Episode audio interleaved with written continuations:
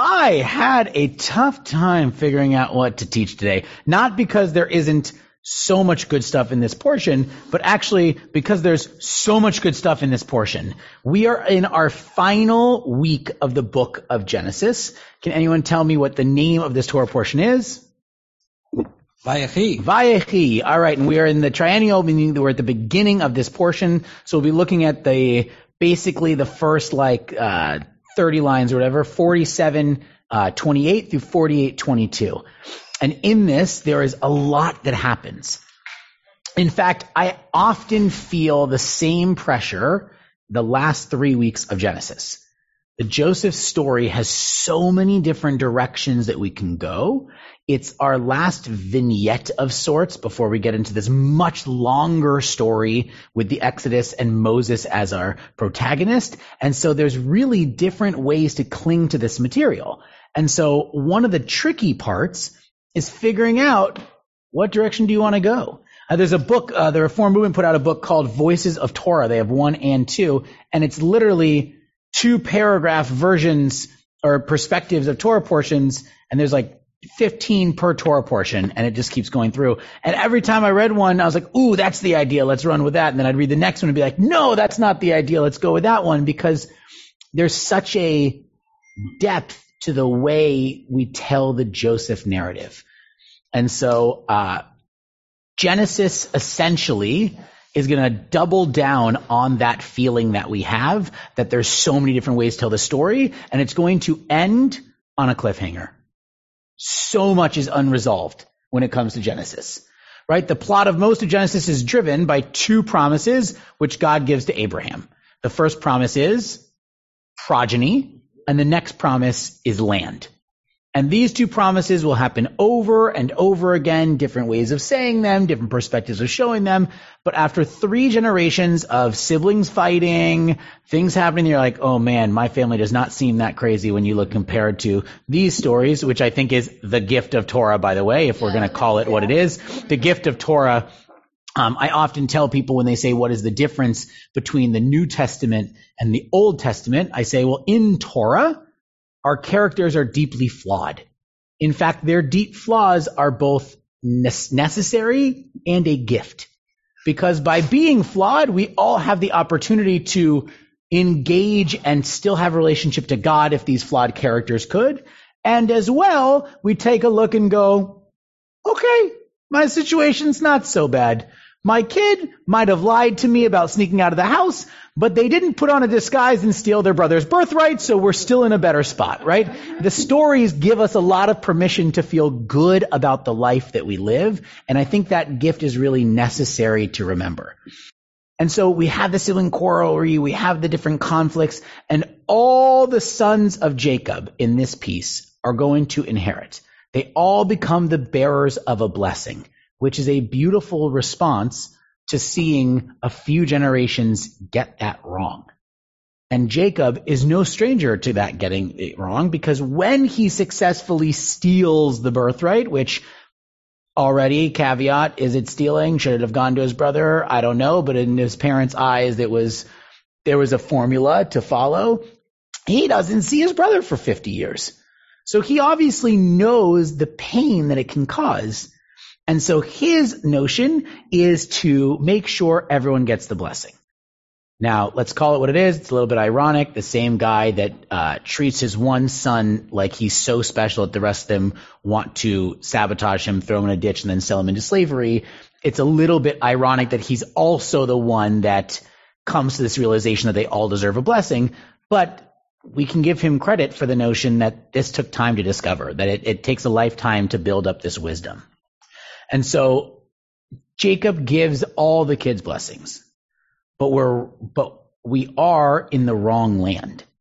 Now they're sitting in Egypt and all the children are receiving these blessings, but we haven't left, we've left Israel for Egypt. And we remember when God told Abraham at the covenant between the different parts, we know we're in for a time of slavery. We also hear of that.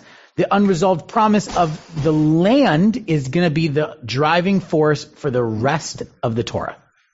So now we have one half of the promise already starting to be lived out, and the other half of the promise becomes our driving force for the next several books. So, tradition has it that redemption from Egypt happened to thanks the action of who? Anyone know who our tradition states is actually responsible for our redemption from Egypt, responsible for our promise from God? Does anyone know what our sources tend to say? The sources tend to say that it's actually the Israelite women that are to uh, to the reward. Yeah, right? Like you didn't know this, but this is Right. So we're going to go over a few other pieces. First, in a piece of Talmud, they say in reward for the righteous women of that generation, Israel was redeemed from Egypt. It was the women who earned that redemption according to Talmud. The promise of the land is fulfilled because the women understand the plot. Likewise, it's the women who drive the plot of the entire book of Genesis that we're going to finish today. The matriarchs are the ones that understood the importance of the promise of progeny. From Sarah's issues, the line of the Israelites, while Abraham is the father of many nations. Rebecca converses with God about her pregnancy and ensures that the correct son will receive her husband's blessing, even though her husband feels it should go to the other son. Rachel and Leah control their husband's procreation. They, they breed, they basically breed him like a sheep, right? They, they, they each take a handmaid and they say, oh, now there's four of us. Let's just get this out there. Let's start this blessing that God has promised all of the driving force of accomplishing the first half of the promise from God comes from the women. Similarly, most of the action in Genesis is driven by the need to procure the correct marriages. All of the, the driving force of Genesis is actually the female characters. I want to pause there for a moment. There's a few things that are worth kind of unpacking. The first of which is this notion of what it means to fulfill the promise. Already, our tradition is telling us something that I think is deeply misunderstood in most components of faith. When we pray, and some of you might have heard me speak about this during services before. When we pray, we're not asking that God fulfill a promise without us producing an action. We're in a partnership with God. We're not just in this experience in which God has full control and we simply wait around for promises to be fulfilled. It says it right in this text. The tradition points out that it's the female characters, the women of our text, that drive the, the promise to happen, which means we're in partnership with God and that proof starts in Genesis that if we don't take certain actions, if we don't realize that if we want the world to be different, that we have to shape and plan and strategize, then God just can't make the world the way we want it. That's not actually in the deal with the way in which God makes a promise to the people. The, the promise is a partnership and it's modeled right from the beginning of Genesis. Any thoughts or questions on that? I see some faces. Some of you are a little bit far away, so I want to just tell, but for me, it actually begins with the story of Adam and Eve, where basically God creates them with free will. Because God could have created them, quote, perfect, unquote, kind of like automatons. But God, in the story, says, you have free will. You can choose. And the minute you can choose, now we, we enter a whole other area of, of partnership. Yeah. Beautiful. Yeah, Judith, are you? Let's see if you're muted. I, I don't think so. You are unmuted. Great. Okay. Uh, it's very interesting to me, your description of the women being so powerful in this episode. And I appreciate that so much about Reconstructionism. When was it that we started including the matriarchs in our prayers and in our incantations at different services? When the the other Orthodox or the Orthodox and the conservative don't do that yet. Do they so the conservative movement, the conservative movement has it in their Siddur. Uh, they've actually taken a bit of um, the strategy of the reform movement's playbook of here are two options, pick what you would like. Um, so they actually have both the matriarchs in and the matriarchs not in um, for each kind of group to pray as they will. And this is a movement that's really only in the last half a century okay. uh, that we've included the matriarchs. Now, what I will say is this. I'm not even so sure this is the Reconstructionist perspective, what I'm sharing with you right now. This, t- this text is Talmud. This is straight up the Talmud saying the women drove the plot. Because if the women weren't so, like in each episode, it's the women that focused on the procreation. Now that could be seen as a misogynist trope right? Like, let's be very real. We are choosing in part how we're seeing this. It could be seen as a misogynist trope that the women's only thing to worry about was the progeny. And right. yet, because the progeny is the main guarantee and promise of this section, that, that puts a little bit of, um, instability into that, uh, viewpoint of it being just misogynist because everyone is focused on that. How can they become a great nation without it? I will also say that this is unfortunately passive characters. In what we're seeing at the beginning of this, and we're going to go in deeper, it's saying it's the women driving it, and yet they aren't the lead characters of these stories. And they, and they maybe should have been more so. I mean, there's a, a great book um, called After Abel by Michal Lemberger. It's a book of modern day midrash in which every single chapter is the voice of a female character that did not have enough voice heard. It's a really interesting book. If you haven't uh, seen it before, it's definitely worth looking into. It's a short read. It's not a really heavy read. It's a, it's a small book, but it gives a voice to each, each chapter gives a voice to a different female character and really adds some depth into the way in which we see the story.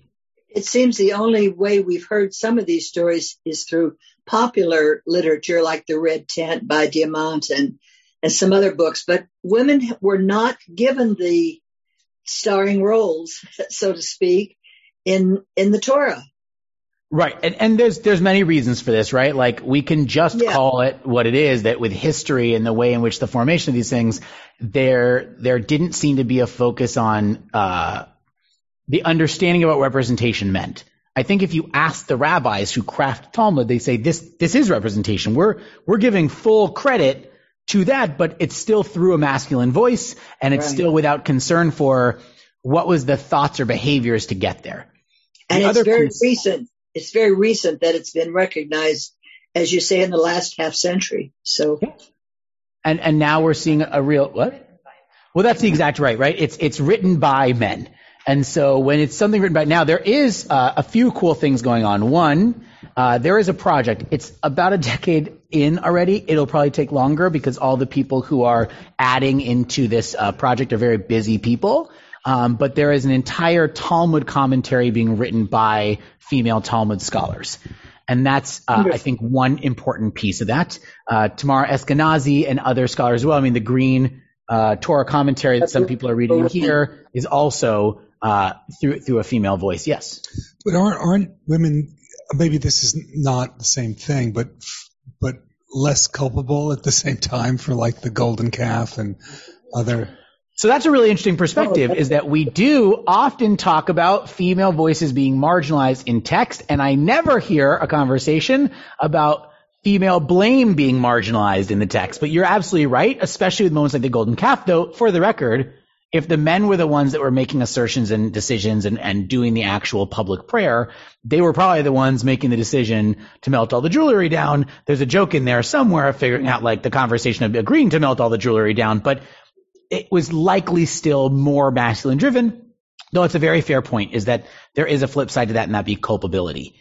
Um, the other thing I will say, it was in the other book I was reading. I can I can see if someone can read the book, and there's actually a connection to that story of Eden.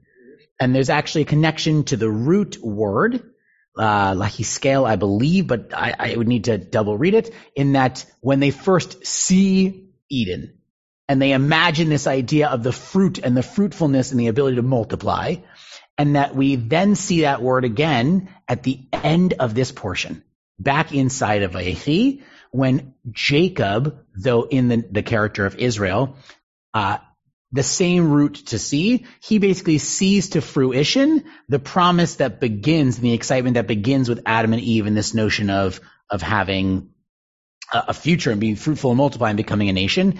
Jacob, with his eyes dimmed towards the end of his life, is able to fulfill that. And so there's a really beautiful connection between those two that is uh, played out.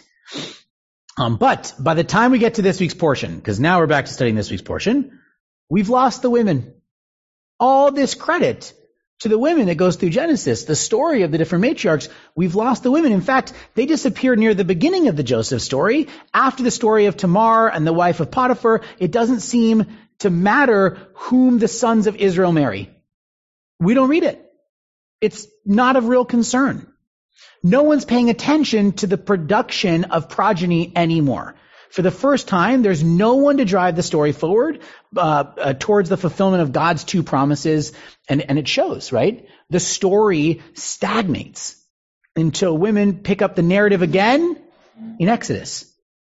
And that's something worth recognizing. The end of this story is a drastically male heavy story in which they are happening to finally come in touch with certain emotional aspects, recognizing and, and feeling, um, remorse for the way that they acted all these years and, and really having to come to the consequence of, of losing all these years together. But when it comes to driving the story forward, we're not driving the story forward. In this week's portion, Jacob is doing something far more specific than that. Jacob is stating his end of life wishes. He's making it clear. He's being deliberate. He's make, he's looking his son in the eyes and saying, promise me this. And in fact, the rabbis wrestle with that and say that Joseph in Midrash says back, don't ask me to promise you because now you're taking away my ability to do that out of love. Now I have to do this out of a vow.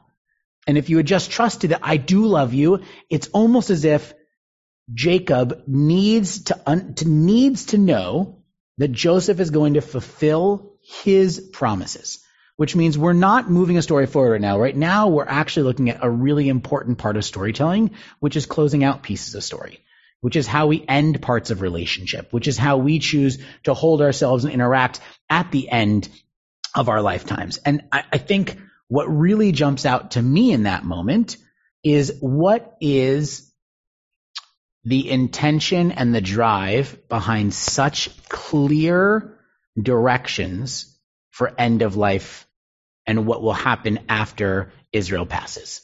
Why is Israel so deliberate? Why is Jacob so deliberate in saying, this is where I want to be. This is how I want you to do it. Promise me you're going to do it. What is the Torah's intention of illustrating that for us? Continuity. Okay. Continuity, and uh, so it's not it, it's not an end, but it's a connective to what is going to follow. Okay. Okay, so you're thinking narratively, the Torah does that for us to have a continuity. Promise me you'll bring me back to the land, because what does that do? That guarantees at some point that we'll move back to the land. So as a narrative mechanism, that makes some sense. Why else, if we see Torah as an example and a guide for our own behaviors and our own understanding of life, why else would Jacob be so deliberate and specific? Well, first of all, I like the word intentionality. That that that you lifted it up. I think the answer is in the blessing to Ephraim and Manasseh. Okay. Manasseh is the older son. Ephraim is the younger. Right. So the part you're referencing here is that he takes his right hand and he puts it on the younger, and he says, starts the blessing. And Joseph says, "Wait, wait, father, but he's the younger son." Exactly. And, and Jacob says back, I'm doing it the way I want to do it. They're both getting a blessing. Relax. Right. I'm not going to cause another conflict, but the younger here, he will have a, a, a more fruitful future and therefore he's getting the first of this blessing.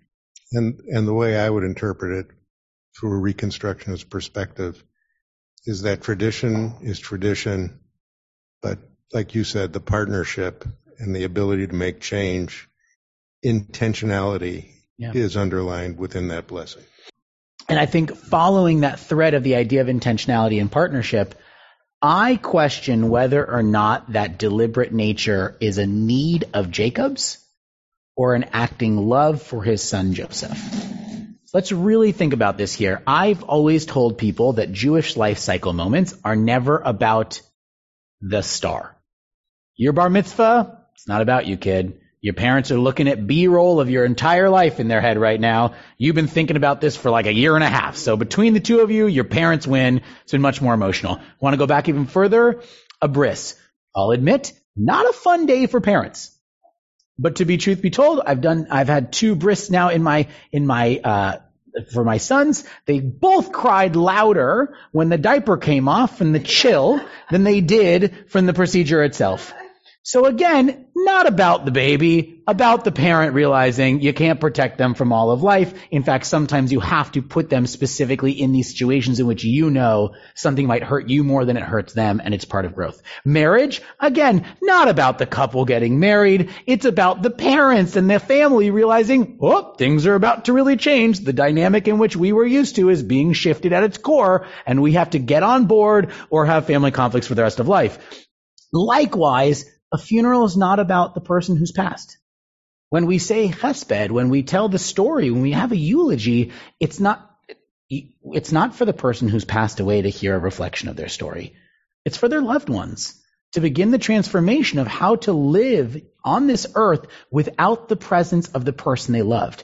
Every single life cycle moment is about the other people in the room. So Lee, end of life instructions, uh, allow the people surviving the grief uh, to, to start that grieving and immediately uh, kind of process rather than be preoccupied with the details. That's a really important piece of it.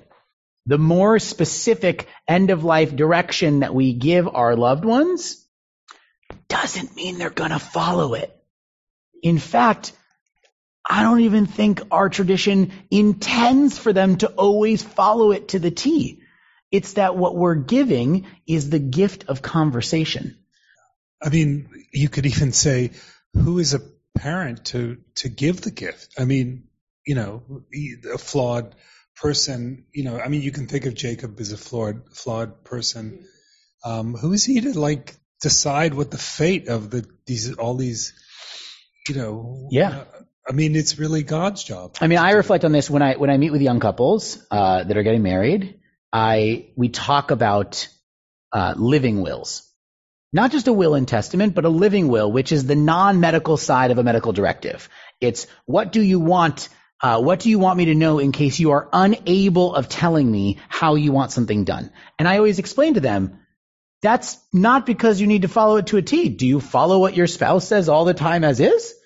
Do you never disagree? Yes, I see a nod over there. Uh, but but I explain what it is. Is it's the gift of conversation. If you were in a moment of extreme stress, not knowing how to care for your loved one, who's always been the person you bounced your ideas off of, this is a gift. This is the gift of knowing their intention behind it, their thoughts, how they want it done. Then go about the way you've always done it. Disagree or agree with them. Push back or don't. But what's going on here is the gift Jacob is giving his son a gift. He's saying, this is how I want it done, so that Joseph doesn't have to go, I wonder how I want it done. But he's not giving a gift to, say, Reuben. He's angry. You know what I mean? So. Yes, there, there is, there is that side of it of like, it's the complication of having over a dozen children. I'm overwhelmed at three. I can't imagine a dozen, but that's, but that's definitely true. Where this leads to me is, I often hear people say, I, I don't, I don't, I don't care what happens once I pass. Do what you want. Which in its first glance is an, an awfully loving, I trust you, do it your way kind of thing. But then when we think about exactly what we're saying here, the stress and strain of finding how do I step left and then right when coping with this uh, really huge emotional burden of loss, we often find that directions are really helpful. Our tradition is really blunt about it. We're very blunt about it. Here's how you're going to do it. Here's a timeline that you're going to follow. Here's the Shiva you're going to do next. After Shiva, it's only been a week. You're still not really there. Take a month. Be halfway in and out. Keep showing up to services. Make sure that the community is seeing you. After your month, you know what? Take 11 more. Take 10 and a half, 11 more months. Go through a whole year cycle. Feel that at each holiday. Start to calibrate how you're going to deal. And after a year, we still know at least once a year. It's going to be a little hard. But no one says seven days later, get going with it, get all the instructions done. And so I actually think this is all about that. This piece is about the deliberate, uh, specific pointing out of how something should be done, not because it even matters that it's done that way, but because it gives the gift and the opportunity to show that respect and love by following that. And it gives the gift to your loved one of saying, don't, don't think so much this week just just follow the to-do list. There's a lot of comfort in that. Is there any thoughts? I see some heads nodding. I see some heads uh, possibly gyrating. That could be a shaking as well. Um, so, any any thoughts on on that kind of piece? Okay. I will tell you, thinking back to uh, what Bert said earlier about connecting it to the Garden of Eden, I also think there's a lineage question here. Of sometimes there's also there's a comfort in knowing that you don't complete the entire task. They start by looking at the idea of a great nation with, I mean, Abraham, but really the Garden of Eden. Like when they see this garden, they see this idea of paradise. Their first perspectives of paradise get shifted and questioned along the way. They lose paradise quickly because their curiosity takes it away from them. And after that, after that, we see these generations trying to figure things out all the way until Jacob figures out and Jacob becomes the endpoint of the continuity of that first promise from God. That this is something beautiful. The opportunity to be part of a great nation. Daniel. Yes. Um, regarding your last question about any comments on the, the, the rules, the procedures that are suggested with death. I've had a little practice with it and I I found the rules very comforting. They took a lot of burden off me, off the living, not certainly not off the deceased, but it gave some comfort to see an order of things and you could do with them as, as you chose. But it was very comforting in a state of shock that most people are after a death to have things kind of in order so that you had a path suggested for you that worked.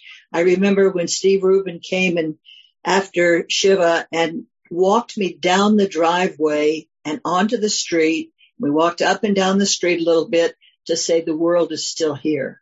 Yep, at the end of Shiva. That yes. walk around the block. Right, and come So, back. yeah. I think So it's the I- rules. I think it's the I think it's the rules, but I think it's more than just the providing of rules. Yes. It's the awareness of the psychological relevance of those rules. and it's Not not all traditions do it this way. Right. It's the association with the community also that is so powerful. How when you get together, the object is to tell stories about the person who's died, to keep that spirit alive in the heart of the person who's grieving. They're, they're psychologically very strong suggestions. Yeah. You know, if we were to dive in deeper, there's there's all kinds of pieces of this. If you even compare different religions, open caskets and not, uh, the process of how things happen. You know, in the Catholic world, the order of operations is, is nearly different. You have the gathering and then you, the wake piece. It's almost in reverse. And that Right. what, what Judaism says is like the hard. It's it's gonna get hard. Just start with the funeral, and then be surrounded by community and then realize the community is there and then tether yourself to that community in different ways as you explore. I mean, it, there's a really a profound beauty to it, but I think that's why it's one of the two promises is progeny and land in that those two things are mechanisms uh, of guarantee of community. Like that's what this is. Right. These two things That- are guarantee of community, and this first book of Genesis is building up community, and then ironically, the book of Exodus is proof that community matters. Right? They go through this experience together. Yes. Uh, it's interesting. The Garden of Eden starts with a couple, and this is about a family, and Exodus is about a nation. Yeah. And so you have the evolution from the individual on forward. But one of the things that I just hearing you talk, the the purpose of progeny is in the Jewish tradition, as I understand it, is to pass on godliness from one generation to another. And when God says to Abraham, I will pick you, it will be so that you can tell your children.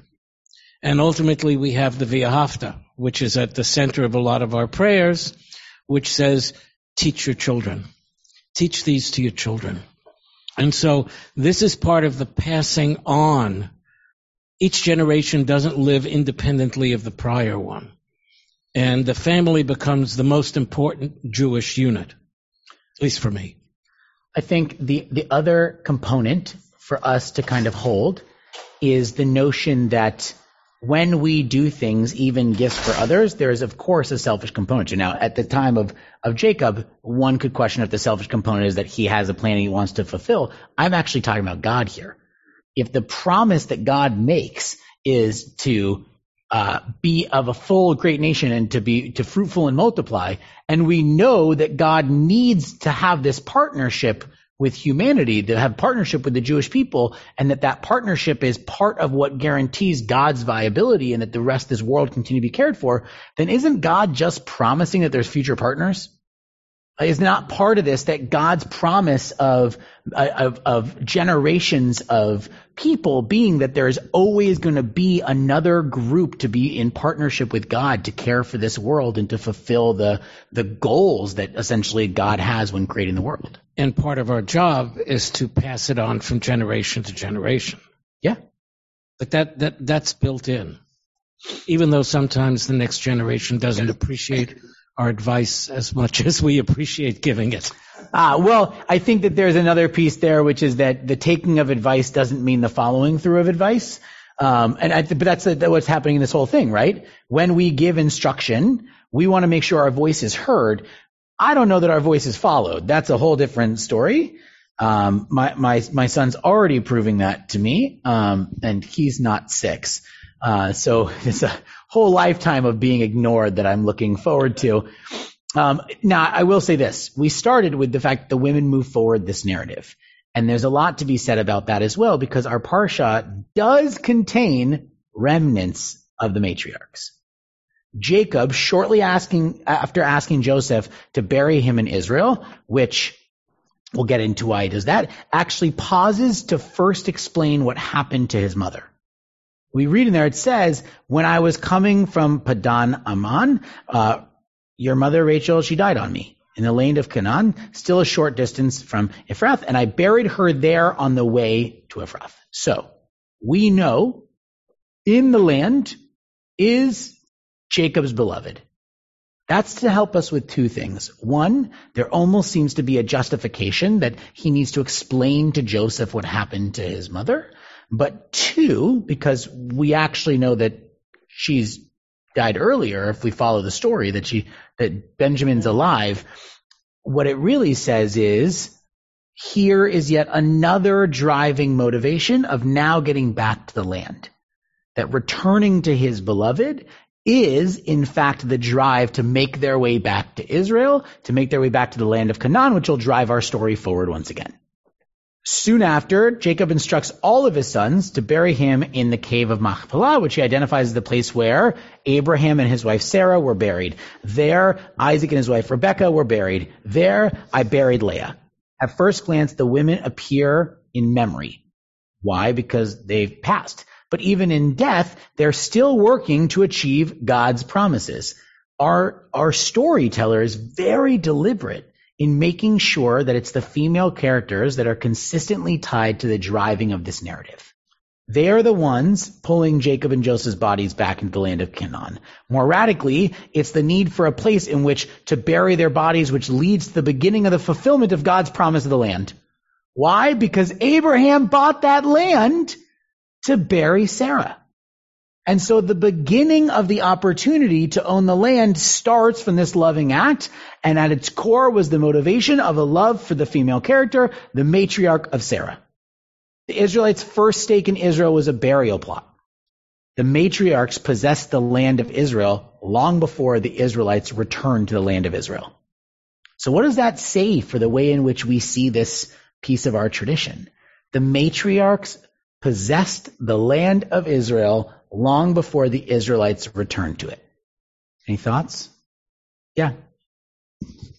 I mean, uh, it's it's not directly, but I read an essay that was really interesting about cultures, and you know, some cultures call their country the fatherland, and some countries call them call it a female the motherland, and there's usually distinct differences in the way in the way those cultures see themselves. So I'm just thinking of the, you know, the, the, the, the fact that the mothers are buried there, um, th- that it is a sort of motherland idea rather than a, a fatherland, um, uh, you know, c- kind of, um, way of, of looking at things. So um, seeing the seeing it as a um, uh, rather than something uh, to be loyal to and to fight to, but more as a. I mean, I, I it would be a longer discussion to discuss yeah. what the difference between a fatherland and a motherland is, but but it would I would it would it made me think that this this would put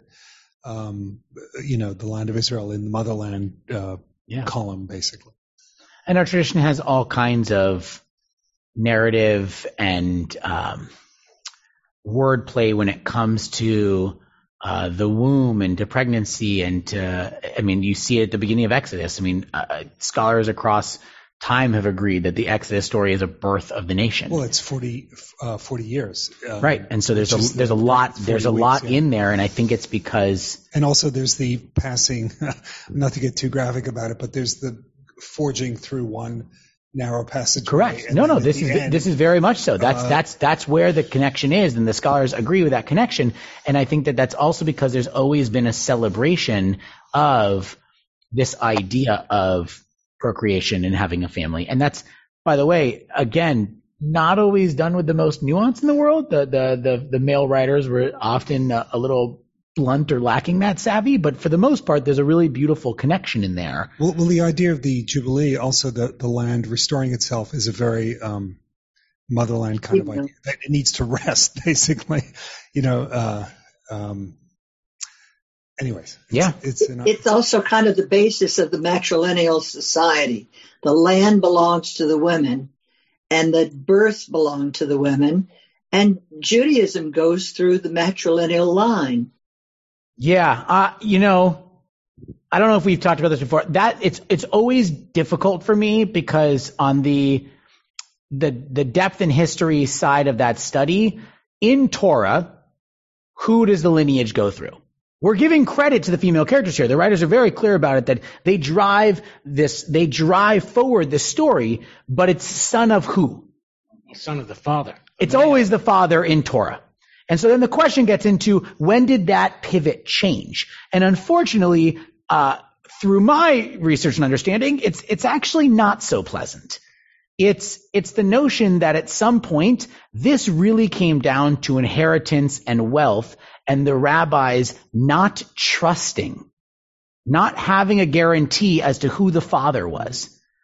And because of that, they didn't want false claims. They didn't want you to say, oh, that's the father. That person is Jewish. I, I, I get part of the plot. So they said instead, you are Jewish if your mother is Jewish because the only thing we can trust is who your mother is. Now, I don't love that because that says in there that there was actually a, a, a distrust in the mother to be being truthful about who the father was. And that matriarchal descent really comes more from a need for structural guarantee and a hesitation and lack of trust than it does through celebration. Now, we've done a good job of reorienting it. I want to give us full credit there, but I do want to acknowledge that sometimes some of those things do stem from an idea that is less than celebrated. And I think matriarchal descent and the reason why I am such a proponent of both matriarchal and patriarchal descent is that I actually think it is a hindrance of equality because it truly came down to, well, we can't trust that she's being honest about who the father is. Um, now, that being said, that doesn't change the other parts we're talking about. There is still a very clear celebration of this idea of the miracle of birth and what it accomplishes and what it builds and, and everything along with it. But I do think matriarchal descent specifically is a distraction from a lot of that. Did the issue of rape have anything to do with this? I mean, th- these were times when, in warfare, when Jews were attacked or other people were attacked, it was not uncommon for women to be raped. In this case, a rape, the child of a raped woman, well, would be considered Jewish or a mamzer. So that's, I, I, mean, no, this is a really complicated I, I, question. Um, in there's there is exceptions to those rules inside of our text, uh, but unfortunately, it's also one of the wonky pieces of why go through and call it matriarchal descent when you actually still have to have quite the concern about who the father is. Um, again, I celebrate that our tradition has found a way to hold and nurture this idea of matriarchal descent in a positive but its history of where it comes from is somewhat frustrating in that sense. Um, but no, you're absolutely right. There's also the question of like, is it because you don't trust the the mother, or is it because there's some skepticism in there due to some debaucherous actions? Right? Like there's there's there's question there too. But the only way to guarantee the Judaism was through the mother because the mother is Jewish. And you know it's the mother because she's giving birth to the baby. That was really where it stems from. Rabbi? Yes. Margot here. I just wanted to say something that I think kind of ties in with, with this part of what we're talking about. Uh, years ago, when my oldest granddaughter, my oldest son's oldest child, um, was a little one, and at camp, she used to call me and she'd say to me, uh, Grammy, she'd want to start a conversation. So she'd say, Grammy, you know what? And I'd say, what? And she'd say, and then she'd go on to tell me something. Well, this time she said, my mommy changed my camp. She was a little person and going to day camp. So she said to me, you know what? So I said, what? She said, it's a Jewish camp. So I said, oh, that's, that's great. I'm glad to hear that. And so she said to me, yeah, but you know what? I said, what? She said, I'm not even Jewish. So I said to you, oh, to her, oh, yes, you are. Your daddy's Jewish.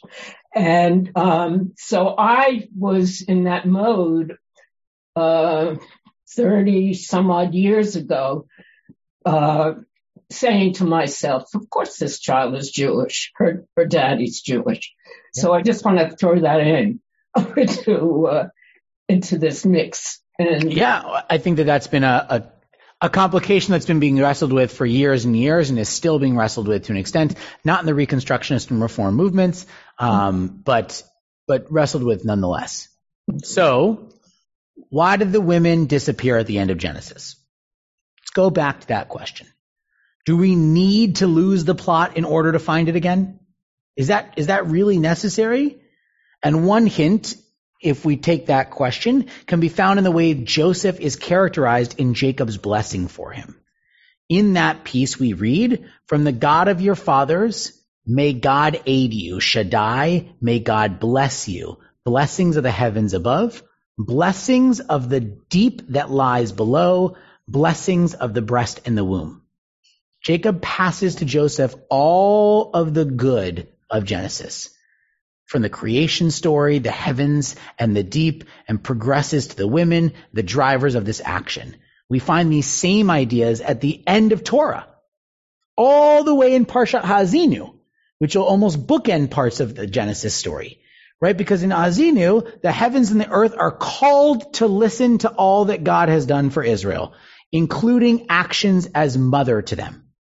So right here at the beginning of the story, at the end of Genesis, the beginning of the rest of our narrative as, as Exodus takes off, that J- Joseph's blessing, it's an odd, it's odd language, right? You're not just blessed from above, but blessings of the deep that lies below.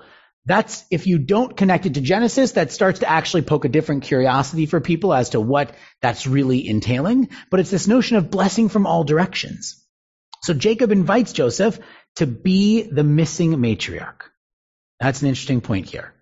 Jacob invites Joseph to be the tethering link between these different stories of our mothers. Not to actually be the matriarch, but to act as the driver of the plot and the nurturer of the emerging Israelites. It's Joseph's body being returned that's really the focal point when they leave. It's Joseph's body that we talk about being carried out when the slaves flee from Egypt. And so here, it's that this is the only moment in which it's this male character taking the placeholder of where the female characters have taken us, being the driver of the next part of this promise. Well, let's go a little further. I think that's why the promise to carry the bones back to Canaan, back to Sarah, back to the burial site. Machpelah, yeah. Is how the story continues. The bones are a big deal. And that's why 400 years later they make the journey north. But I, I think this bones is a huge proof text to what you're arguing for here. Yeah. And I think it's also Genesis is a gift of Torah because unlike Exodus, certainly unlike Leviticus, and pretty true in Numbers as well, there's a lot less creative writing inside of those parts of our Torah.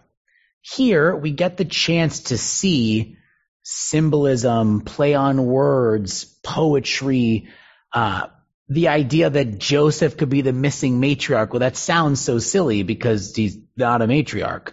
But when you see this idea that actually there's hints of this earlier that he was a softer, more emotional person, that often he's depicted as uh, being unlike the manliness of his brothers.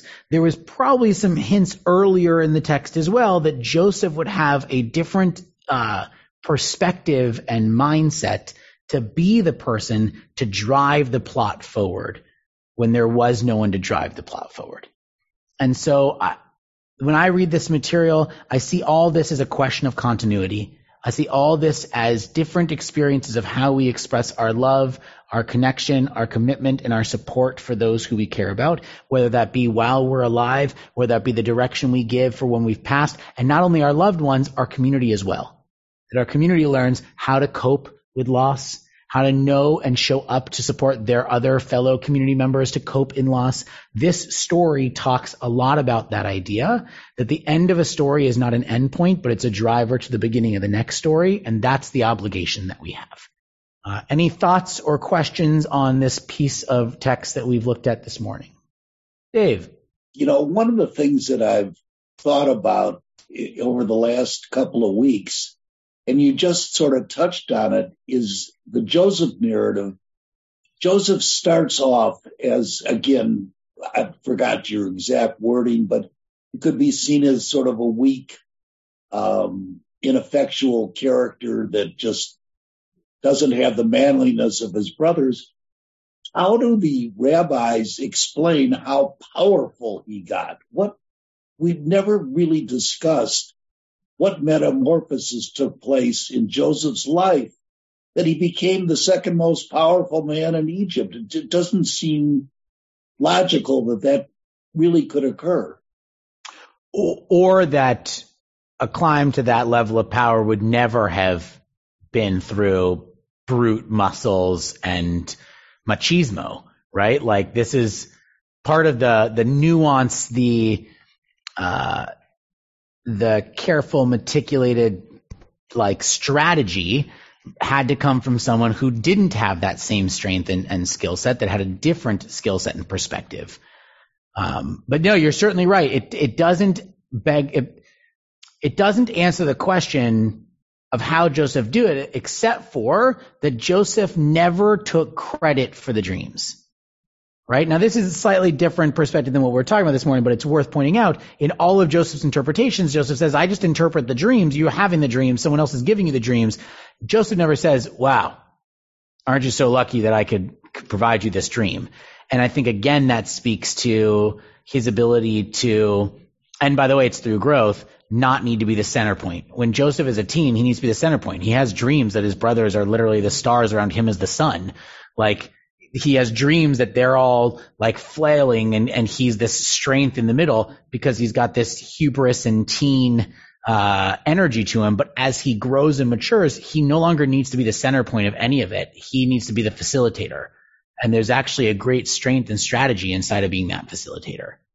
Is there any material on Joseph that addresses this sort of metamorphosis? Because if he was the great strategist, he wouldn't have wound up in a pit.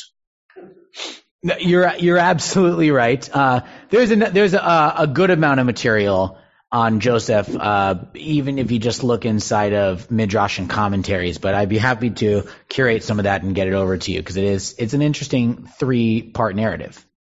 Yeah, I mean, there's a if he if you're interested, there's a this uh, book by this guy Kugel from Harvard. You know that uh, so he writes uh, biblical commentary, but it's it, it's um, apparently, according to him, I have no authority on this, but that the Joseph story is a kind of pretty popular rags to riches stories it's not just a Jew. I mean, it is obviously in Genesis and it's our story, and I'm not taking anything Yeah. away from it.